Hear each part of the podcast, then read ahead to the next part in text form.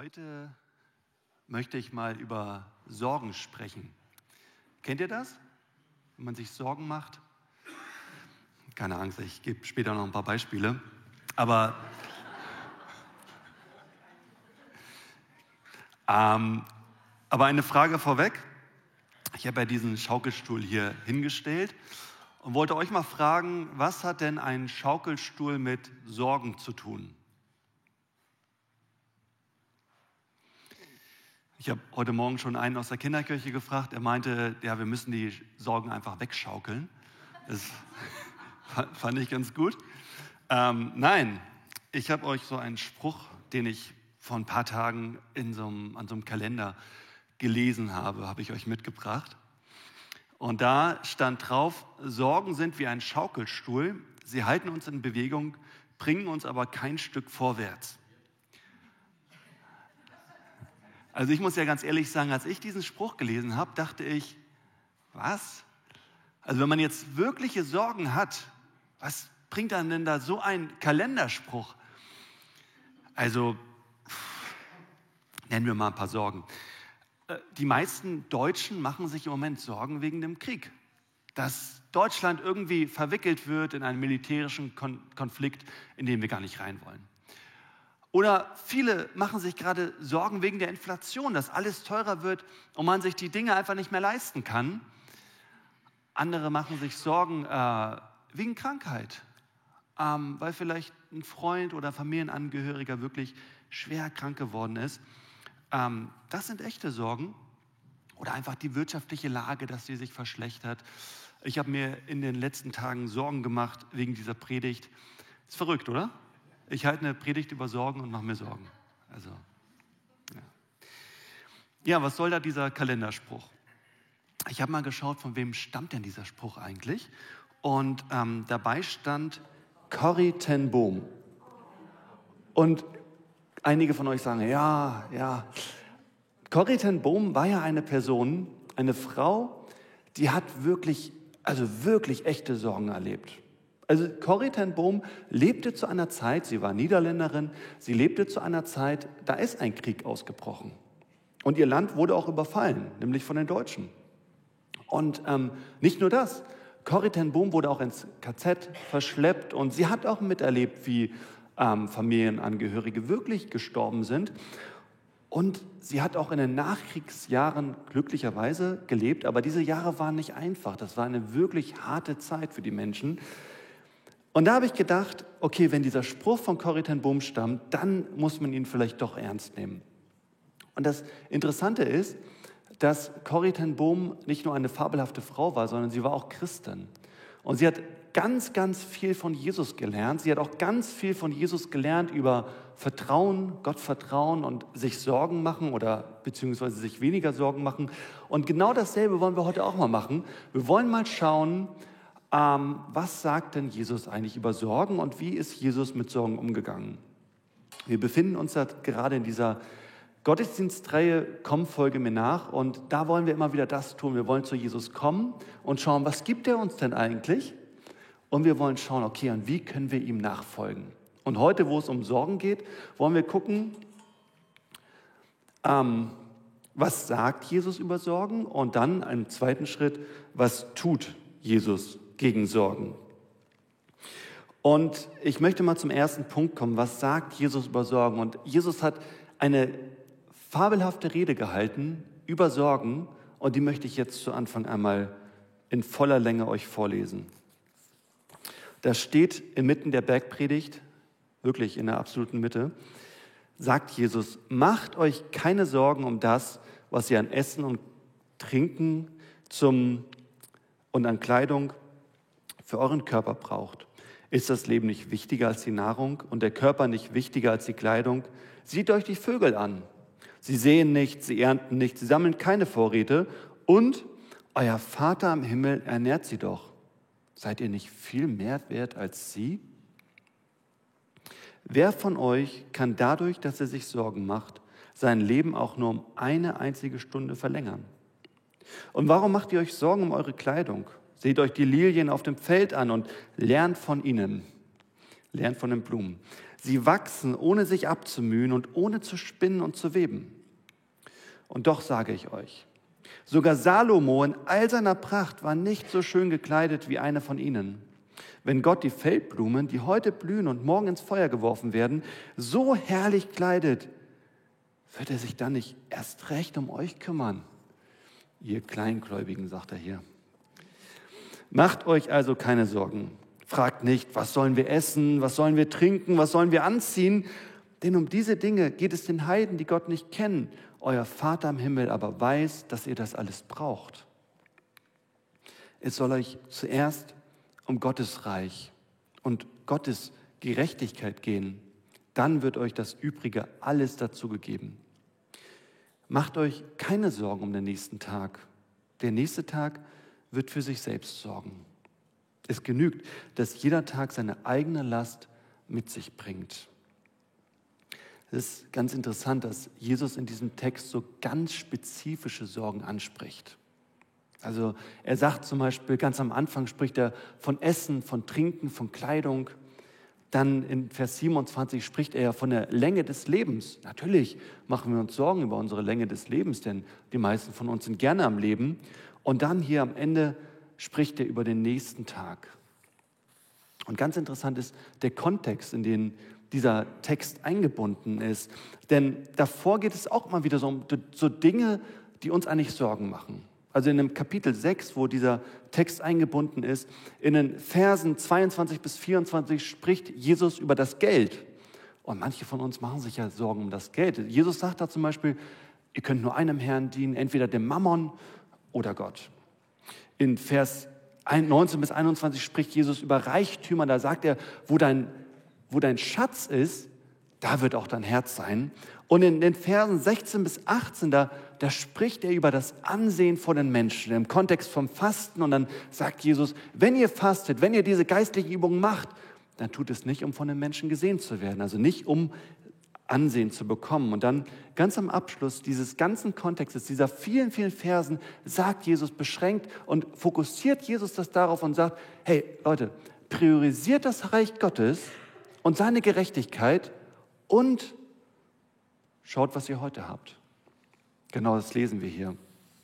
Und die Frage an euch, machen wir uns denn wegen dieser Dinge Sorgen? Also die Menge des eigenen Geldes? Ja, schon manchmal, oder? Ja, schon. Ähm, die Menge der eigenen Besitztümer, ich würde sagen, wir machen uns da schon Sorgen, denn wir haben vieles. Also wir haben ja viele, viel Gutes. Natürlich haben wir Angst, es zu verlieren, keine Frage. Das eigene Ansehen vor den Menschen, machen wir uns deswegen Sorgen? Selbstverständlich. Die meisten von uns machen das. Essen, Trinken und Kleidungsstücke könnte man jetzt sagen, ach, wir leben hier in der Überflussgesellschaft, da machen wir uns doch keine Sorgen. Aber diese Sache mit der Inflation, das ist doch genau diese Sorge. Ja, dass wir uns das in Zukunft irgendwann nicht mehr leisten können. Zumindest nicht den äh, ganz besonders tollen Käse von der Käsetheke. Die Länge des eigenen Lebens. Natürlich. Ich meine, Hildegard, du bist vor, am Donnerstag 90 Jahre alt geworden. Das ist toll und das ist ein Segen Gottes. Es wäre toll, wenn wir alle so alt werden.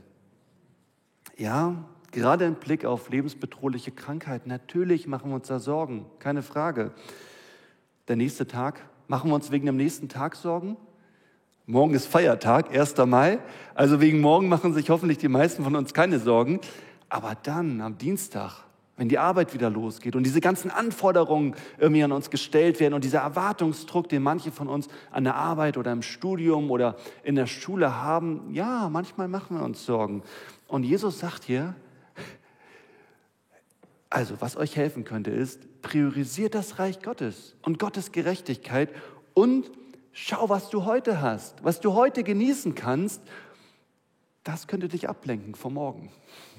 Hier sagt er, der eigene, der heutige Tag hat genug Sorge. Ja, Jesus legt uns wirklich einiges ans Herz. Er sagt, hey, diese ganzen materiellen Dinge, macht euch doch keine Sorgen deswegen. Und er, er sagt einfach, er, er haut uns das einfach gegen den Kopf und sagt, Gott wird für euch sorgen. Das ist eine Tatsache, die Jesus hier hinstellt. Gott wird für euch sorgen. Ihr müsst uns, euch keine Sorgen machen. Und gerade wir in der in der Gesellschaft, in der wir leben, wenn wir uns anschauen, was, was Benny oder meine Frau Debo beim Lebensmittel retten so mit nach Hause bringen, tütenweise, autoweise, also es geht uns wirklich noch ziemlich gut. Ja, und dann natürlich ist da diese, Länge, diese, diese Sorge um, das, um die Länge des eigenen Lebens. Und, und das ist etwas, da sagt Jesus jetzt nicht, ihr müsst euch keine Sorgen machen, weil's für immer, weil's, ähm, weil ihr alle 90 Jahre alt werdet, Jesus sagt aber trotzdem, es ist ziemlich unnützig, darüber Sorgen zu machen. Und warum er das sagt, ist, ähm, weil, weil Gott das nun mal in der Hand hat. Gott bestimmt darüber, wie lange unser Leben geht. Und dann sagt er, aber schaut euch doch die Feldblumen an, auf dem Feld, die so schön blühen, die so toll aussehen. Genießt es, dass sie heute blühen. Und ich habe euch hier auch dazu eine kleine Illustration mitgebracht. Diesen nicht mehr wunderschönen Blumenstrauß, aber so schön, dass er noch, bei, dass er noch, ähm, noch anzusehen ist und dass ich ihn sogar hier auf die Bühne gestellt habe. Und ich finde, das ist eine ganz schöne Illustration, denn man könnte jetzt natürlich sagen, okay, ähm, der ist ja in ein paar Tagen ist er nicht mehr da, dann liegt er im Mülleimer, aber heute kann ich ihn auch noch genießen. Und das, was hier vielleicht irgendwie so platt klingt, das ist aber doch wahr. Denn oftmals schauen wir nur auf morgen und sagen, oh, das könnte alles so schlimm werden. Oh, und ich könnte diese Krankheit und diese bekommen. Und das ist alle. Und dann habe ich wieder dieses Stechen hier im Bauch. Und oh, vielleicht ist da ja. Und das passiert natürlich auch manchmal. Aber was Jesus sagt, ist, hey, heute gibt es auch noch. Genieß doch das, was du heute hast. Und es gibt so viel Gutes, was wir heute haben. Jesus sagt ganz realistisch, ja, natürlich, das Ende kommt. Letzten Endes kommt das Ende für jeden von uns. Niemand weiß, wann es eintreffen wird, aber dann spricht er von den Vögeln und von den Lilien und von den schönen Dingen, Dingen, die heute da sind, die ich heute genießen kann. Und Jesus spricht auch von Gottes Reich und Gottes Gerechtigkeit. Und ja, warum tut er das? Was geschieht denn, wenn wir unseren Fokus auf Gottes Reich legen? Was geschieht dann? Jesus sagt sozusagen, hey, macht euch mehr Sorgen darum, wo ihr einmal sein werdet. Und wenn ihr bei Gott sein werdet, dann warum macht ihr euch solche Sorgen? Wenn ihr euch auf Gottes Reich konzentriert, dann, dann wisst ihr doch, dass Gott bei euch ist und dass er für euch sorgen wird, dass er für alles sorgen wird. Und dann spricht er von Gottes Gerechtigkeit. Und ja, wie sieht Gottes Gerechtigkeit aus? Gott hat seinen Sohn Jesus Christus gegeben. Jesus ist am Kreuz gestorben, damit wir vor Gott gerecht dastehen können, damit unsere Zukunft geklärt ist, damit wir in eine gute Zukunft gehen werden, damit wir eine lebendige Hoffnung haben. Für unsere Zukunft ist gesorgt. Also die Langzeitsorgen sollten eigentlich damit behoben sein. Und als Christen ähm, oder als Leute, die irgendwie an Gott glauben, ist ja vieles von dem klar und doch ist da irgendwie manchmal dieses, dieses Gefühl der Sorge. Dieses, ja, aber da ist doch so vieles und vielleicht geht es mir auch gerade gut und dann passiert wieder irgendwas und mein Auto hat einen Platten und ich bin gerade auf der Autobahn und gut, das ist eine konkrete Sorge, da sollte man stehen bleiben. Aber dieses Stechen im, im, im Magen zum Beispiel und oh, das macht doch was mit mir. Und da ist wieder diese Sorge und das Problem, was wir haben, ist doch eigentlich dieses Gefühl der Sorge womit ich einfach nicht klarkomme. Wo ich dann irgendwie Zähneknirschen bekomme und schlaflose Nächte und diese ganzen Sachen.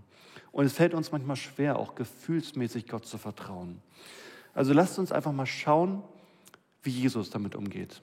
Und damit komme ich zum zweiten Punkt, was Jesus auch gegen, gegen die Sorgen tut.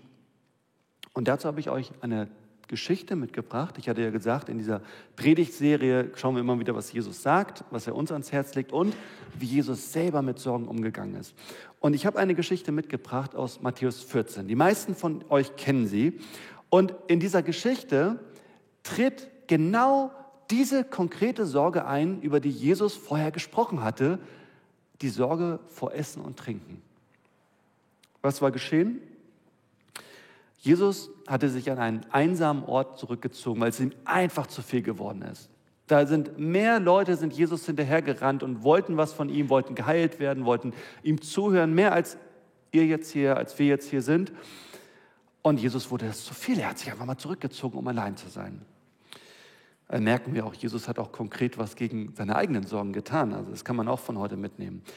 Aber die Menschen finden heraus, wo Jesus ist und, und strömen in Scharen zu ihm in die Einsamkeit. Tausende, Tausende wollen Jesus zuhören und von ihm geheilt werden. Und gegen Abend kamen die Jünger dann auf Jesus zu und sagten, wir sind hier an einem einsamen Ort und es ist schon spät.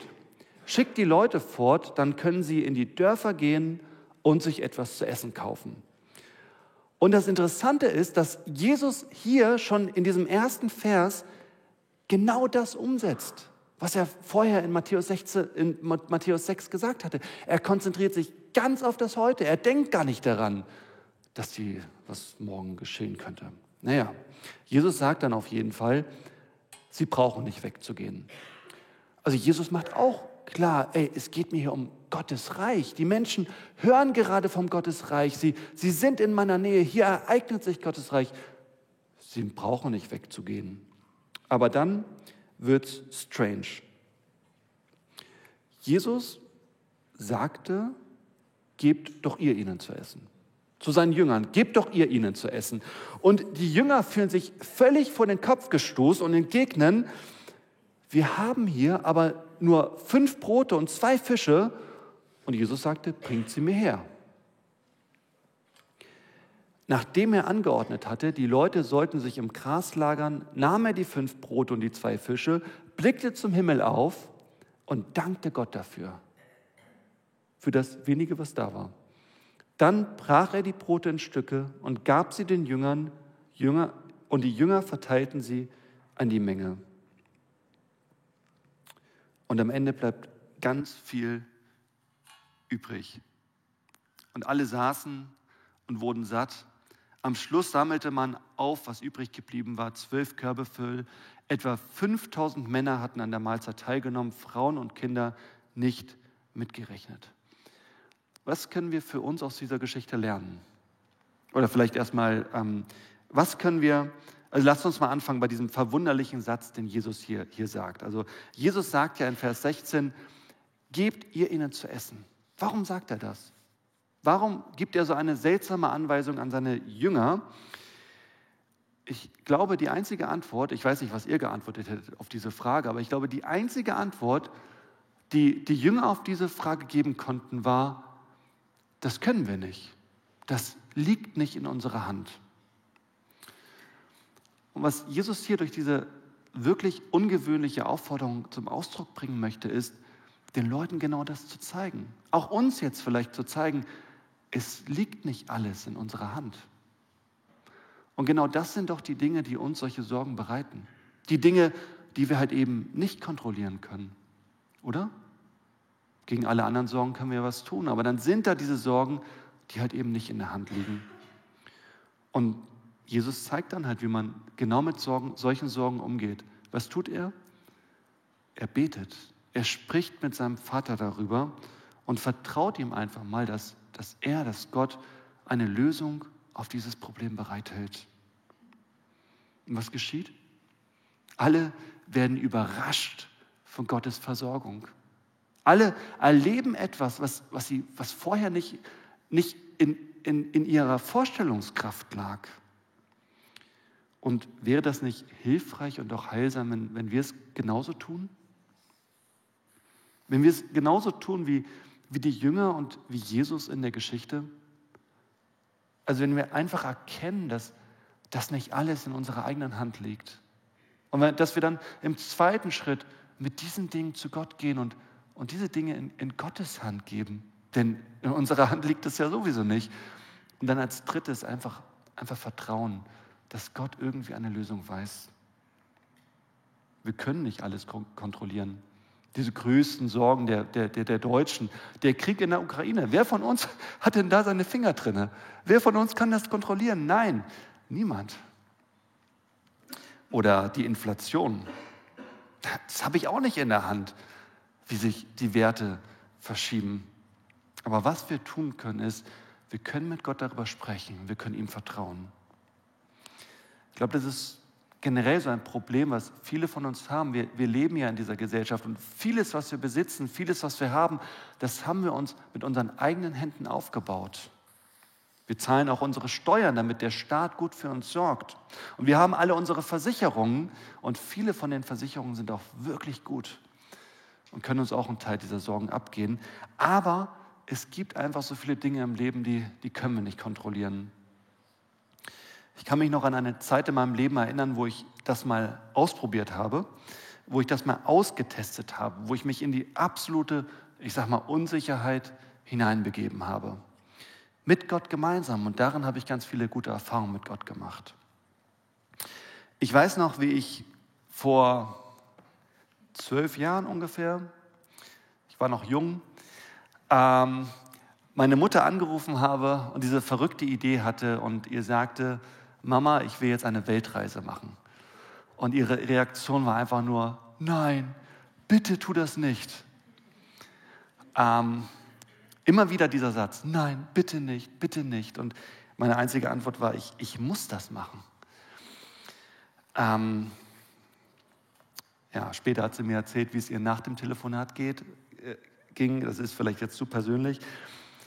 Aber ich habe das gemacht. Ich hatte alles, was ich besaß, in diesem Rucksack. Und ich muss euch sagen, ich habe Sachen erlebt, da habe ich die absolute Unsicherheit erlebt und erfahren die, und die absolute Ungewissheit. Ich denke nur daran, wie ich mich irgendwie in, in Delhi in Indien mit einem äh, Bekannten verabredet hatte und er hat, mich, er hat mir gesagt, ja, ich hole dich dann an, an, an der Bahnstation ab.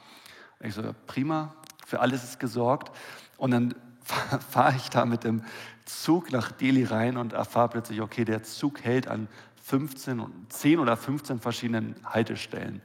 Und ich dachte mir, wie soll ich den dann jetzt finden? Das ist unmöglich. Ich hatte auch keine Telefonnummer, ich hatte einfach nur abgemacht, ich werde dann von dem abgeholt und dann übernachte ich bei dem. Und ihr glaubt nicht, wie viel ich gebetet habe in dieser Situation im Zug. Und ich habe einfach zu Gott gesagt, Gott, ich vertraue dir jetzt und ich steige einfach bei der Station aus, wo ich ein gutes Gefühl habe. Bin ich da ausgestiegen und ja, gut, ich würde es euch nicht erzählen, wenn es nicht funktioniert hätte.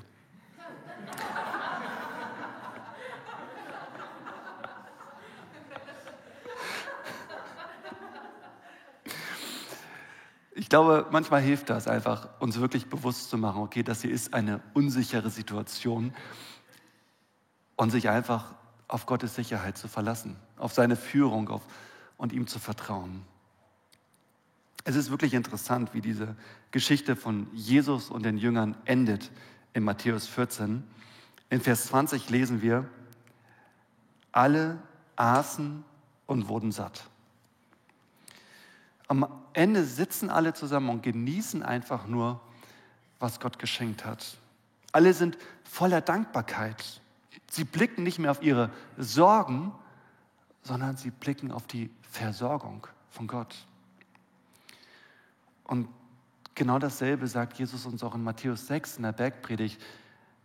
Seht doch auf das Gute, seht auf die, auf die Blumen, seht auf die Lilien, seht, seht euch die Vögel an. Blick auf den heutigen Tag. Und das ist etwas, was, was mir persönlich gefühlsmäßig wirklich hilft. Wenn ich mir Sorgen mache, und ich mache mir manchmal Sorgen, wirklich oft einfach, einfach mal den Blick davon wegzuwenden und auf das Schöne zu achten. Etwas, ich sage jetzt mal, Dankbarkeit zu praktizieren oder Achtsamkeit zu lernen. Und einfach mal auf das Gute und Schöne zu achten. Genau das tut Jesus in den Texten, die wir haben. Er schaut auf das, was da ist. Fünf Brot und zwei Fische. Er achtet auf das Hier und Jetzt. Die Lilien wachsen heute. Er achtet auf die Natur. Ich habe das letztens auch mal probiert, als ich bei uns auf dem Balkon saß und da irgendwie eine Sache war, wo ich echt dachte, so, uh, wie soll ich denn jetzt ruhig schlafen können? Ich saß da und habe mir Sorgen gemacht. Dann habe ich so daran gedacht, was Jesus da sagt in dem Text. Achtet doch einfach mal auf die Natur, da funktioniert es auch. Dann habe ich da diesen, diesen großen Baum vor Augen gesehen, der hier im Garten steht. Und ich finde das so fantastisch. Ihr müsst, müsst, euch das vorstellen. Ich schaue oft da im Wohnzimmer aus dem Fenster raus und im Winter ist das kein schöner Anblick, wenn der so irgendwie so, so ohne Blätter da steht, dann sieht er ein bisschen so aus. Und dann saß ich da und dieser Baum hatte wieder wieder Knospen und, und Blätter und die Eichhörnchen sind wieder darauf rumgesprungen, die Vögel saßen da drauf und, und plötzlich ist mir so klar geworden, in der Natur funktioniert es doch auch. Genau das, was Jesus sagt, ohne dass sie sich so viel Sorgen machen. Genießen Sie den heutigen Tag. Es funktioniert, es wächst, das Leben geht weiter. Mir hat das sehr geholfen in der Situation, muss ich sagen. Und vielleicht probiert ihr es ja auch mal aus, um, um einfach gefühlsmäßig ähm, ein bisschen mehr Vertrauen zu lernen und ein bisschen von den Sorgen wegzukommen. Und trotzdem, ihr wisst das alle, Tiere und Pflanzen sind anders als wir Menschen, die machen sich nicht so viele Gedanken über die Zukunft. Die haben einfach keine Vorstellung von der Zukunft. Das ist ein Unterschied zwischen Natur und uns. Und das Problem, das wir doch haben, ist, dass, dass wir genau wissen, es gibt Menschen, bei denen ist alles gut. Und dann passiert etwas, ein Schicksalsschlag und das verändert alles. Und am Schluss meiner Predigt möchte ich nochmal über einen solchen Menschen sprechen und wie es diesem Menschen gelungen ist, trotz heftiger Schicksalsschläge trotzdem dieses Vertrauen zu Gott weiterzuleben. Und ihr als Band könnt schon mal nach vorne kommen. Und damit komme ich am Schluss meiner Predigt wieder an ihren Anfang zu sprechen. Die Rede ist von Corrie ten Boom und wie sie mit ihren Sorgen umgegangen ist. Corrie ten Boom war nämlich nicht nur eine Niederländerin und nicht nur eine, die unter dem Krieg litt, sondern, sondern sie hat Juden und andere Verfolgte in ihrem Haus versteckt. Und ich denke so, Corrie ten Boom war wahrscheinlich kein Übermensch. Die hat sich wahrscheinlich, obwohl sie Gutes getan hat, viele Sorgen gemacht. Und ich glaube, die hatte viele schlaflose Nächte ja, mit diesen Verfolgten und Juden in ihrem Haus, die sie versteckte. Und im Februar 1944 wurden ihre größten Sorgen Wirklichkeit. Sie wurde verraten, und sie und ihre ganze Familie, war, war, wie, wie furchtbar. Ihre ganze Familie wurden ins KZ gebracht. Ein Schicksalsschlag veränderte alles. Wie ging Corrie ten Boom mit dieser sorgenvollen Situation um? Dort, wo andere ihren, ihren Glauben an Gott wahrscheinlich verloren haben im KZ, da lebte Corrie ten Boom diesen Glauben und dieses Vertrauen zu Gott weiter. Was hat sie getan? Sie hat später erzählt, dass sie ganz oft den Psalm 91 rezitiert hat. Also Verse aus der Bibel sich selbst vorgesagt hat und einfach daran festgehalten hat an diesen Versen. Zum Beispiel Psalm 91, Vers 11. Denn er, Gott, wird seinen Engeln befehlen, dass sie dich behüten auf all deinen Wegen. Wow, wie kann man das, wie, wie kann man daran festhalten im KZ? Oder ich will dich erretten und dich zur Ehre machen. So etwas hat sie, daran hat sie festgehalten. Und mehr noch, sie war nicht alleine, sondern sie hatte eine Christin an ihrer Seite, ihre Schwester. Und sie haben sich gegenseitig ermutigt, tatsächlich, wirklich auf Gott zu vertrauen. Gemeinsam beteten sie und lasen in der Bibel, in einer Bibel, die sie ins Lager, ins KZ geschmuggelt hatten. Mich, mich beeindruckt diese Frau und, und trotzdem stelle ich mir die Frage, wie funktioniert das? Gibt es da irgendwie einen Trick und, oder eine goldene Regel oder irgendeinen Schlüssel, mit dem wir uns herausmanövrieren können aus dem Gefängnis der Sorgen und hinein in die Freiheit und ins Vertrauen? Und ich glaube, der Schlüssel ist, dass, dass Corrie das erzählt sie auch später, eine, eine lebendige Beziehung zu Jesus Christus hatte. Es gelang ihr, Gott zu vertrauen, weil sie, weil sie Gott kannte, weil sie die Jahre davor immer wieder erlebt hat, dass, dass Gott sie immer versorgt hat, durch alle Herausforderungen hindurch. Und so eine Beziehung, die, die so etwas aushält, die entsteht natürlich nicht von heute auf morgen, sondern diese Beziehung hat Corrie ten Boom über Jahre aufgebaut. Sie hat regelmäßig in der Bibel gelesen, diese Verheißung Gottes. Sie hat gebetet über Jahre hinweg. Sie hat Gemeinschaft mit anderen Gläubigen ge gehabt. Und sie hat gelernt, in den Jahren davor, bevor alles so furchtbar für sie wurde, dass Gott für sie sorgt, dass sie sich auf Gott verlassen kann, dass Gott sie durchführen wird durch alle Herausforderungen. Und genau darauf hat sie dann später zurückgegriffen, auf diese guten Erfahrungen, die sie mit Gott gemacht hat. Und ich glaube, wir können wirklich etwas von ihr lernen. Wir können nämlich dasselbe tun. Wir können uns die Zeit nehmen, um diese Beziehung zu Gott aufzubauen, um sie zu verstärken. Wir können uns die Zeit nehmen, um, um unser Vertrauen zu ihm aufzubauen, damit wir immer vertrauen können, wenn all diese Sorgen an uns nagen. Und dazu möchte ich euch alle einladen, zu dieser lebendigen Beziehung zu Jesus Christus, zum Festhalten an seinen Verheißungen. Ich will euch einladen zu einem, zu einem Leben im Vertrauen an Gott, in seinem Frieden, mit etwas weniger Sorgen. Ich bete und wenn du willst, kannst du in Gedanken mitbeten.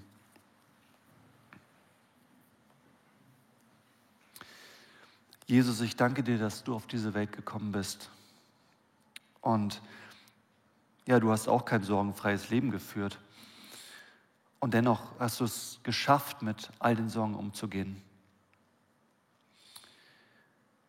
Und Jesus, du bist auch viel zu früh gestorben in den Augen der Menschen mit 33 Jahren. Und du hast das all das getan, damit, damit du uns etwas unserer Sorgen, unserer Zukunftssorgen von den Schultern nehmen kannst. Und auch etwas von dem Druck wegnehmen kannst, der irgendwie ständig auf uns lastet.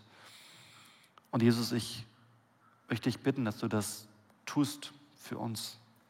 Dass wir, wenn wir zu dir kommen, wenn wir das auch am heutigen Tag tun und in den kommenden Tagen, in den kommenden Wochen, Monaten und Jahren, dass wir erleben dürfen, wie, wie du uns ganz nahe kommst und wie wir wirklich lernen, dir zu vertrauen. Danke, Jesus, dass wir nicht alleine sind mit unseren Sorgen, mit unseren Problemen, mit dem, was uns wirklich Angst macht, sondern dass wir alles in deine Hände geben dürfen und dass wir wissen dürfen, Jesus, du sorgst für uns. Dafür danke ich dir, Jesus. Danke für deinen Tod am Kreuz. Danke, dass du gekommen bist und dass wir immer bei dir sein werden und dass wir auch hier, egal was kommt, dass du immer bei uns bist, unsere Hand nie loslässt und dass du für uns sorgen wirst. Amen.